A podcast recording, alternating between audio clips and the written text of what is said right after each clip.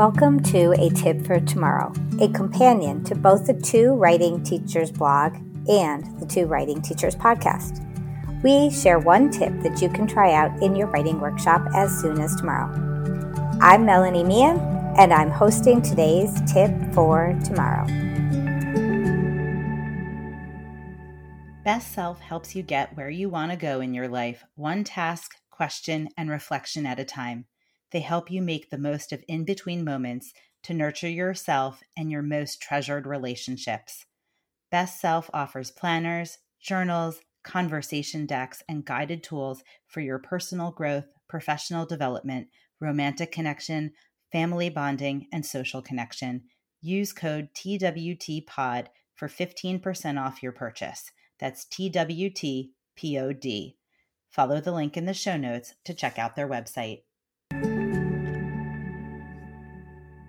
Today's tip for tomorrow leans into the research that is out there that has to do with writing instruction.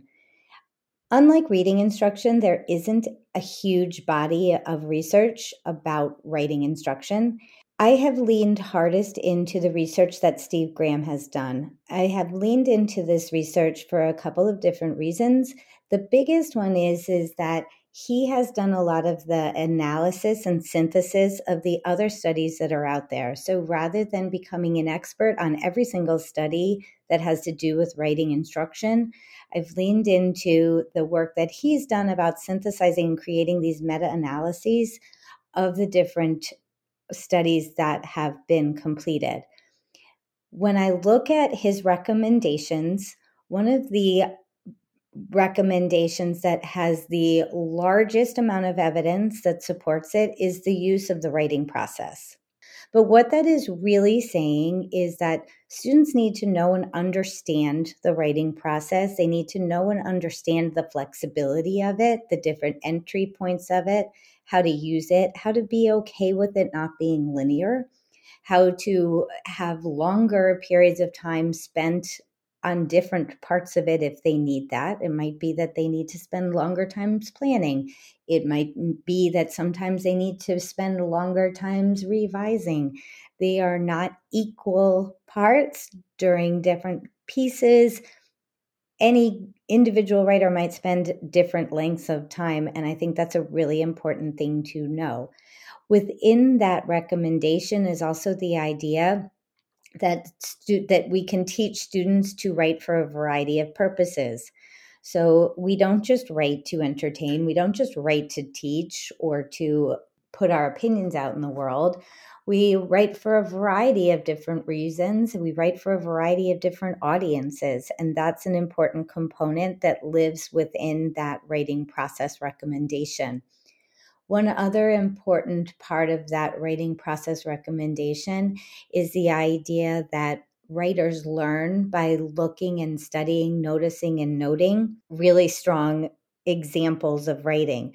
So, again, that supports the use of mentor texts and the idea that we can look at the craft moves that other authors do and work really hard to emulate those ourselves. Another important recommendation, the one that has the second level of strong evidence for it, is the is the work that's involved with teaching students to become fluent with handwriting, spelling, sentence construction, typing, word processing. Like really make those skills become more second nature to students so that then their energy and their cognitive focus ends up being on content as opposed to construction and transcription. That supports the work that we do about combining sentences. The grammar in isolation, and this is from studies that Constance Weaver has done, which we'll put into the show notes. Grammar in isolation really hasn't had a huge amount of positive impact on student writing. Integrated grammar instruction has much more of an effect on student writing and and what they do with it. So here's an example. It would be to notice and note sentence variety and short sentences and long sentences. Study how an author has done that with a passage. follow sort of a gradual release model of we're going to create a passage like that or revise a passage like that together and then you are going to try to do those sorts of skills in your own writing and we're going to keep coming back to that and talking about it so that that becomes a skill that continues to develop. Two other big recommendations that have come from steve graham's analysis and synthesis of research providing daily time for students to write. Now i'm going to say that with the caveat I, love the writing workshop model and believe in kids doing writing workshop as many times a week as we can fit it in. There is also the idea, though, that students can get writing in and under their belt by writing about content. Steve Graham has done studies that support the idea that student comprehension increases when students write about what they have read. Student learning increases when students write about and reflect about or summarize what they've learned. So that's where, even when on days when writing workshop doesn't fit in. Ugh, I don't like saying that.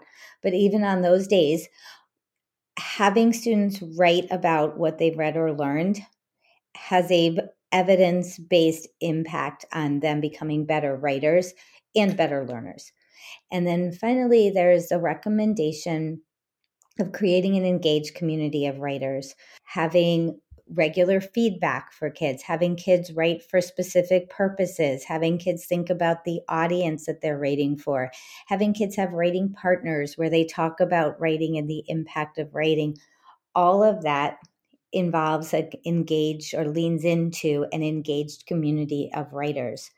I think it's just really, really important that not only do we do and use instruction that supports our beliefs, but that we do and use instruction that is supported by research. And I'm happy to think about the different ways that research supports writing workshop.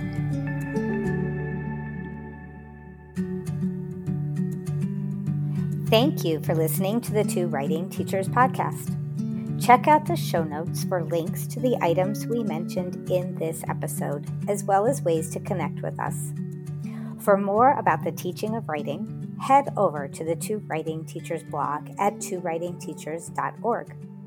If you liked what you heard today, please share it with your friends and colleagues, post about it on social media, like, subscribe, and leave us ratings and reviews. Our music is by Lemon Music Studio.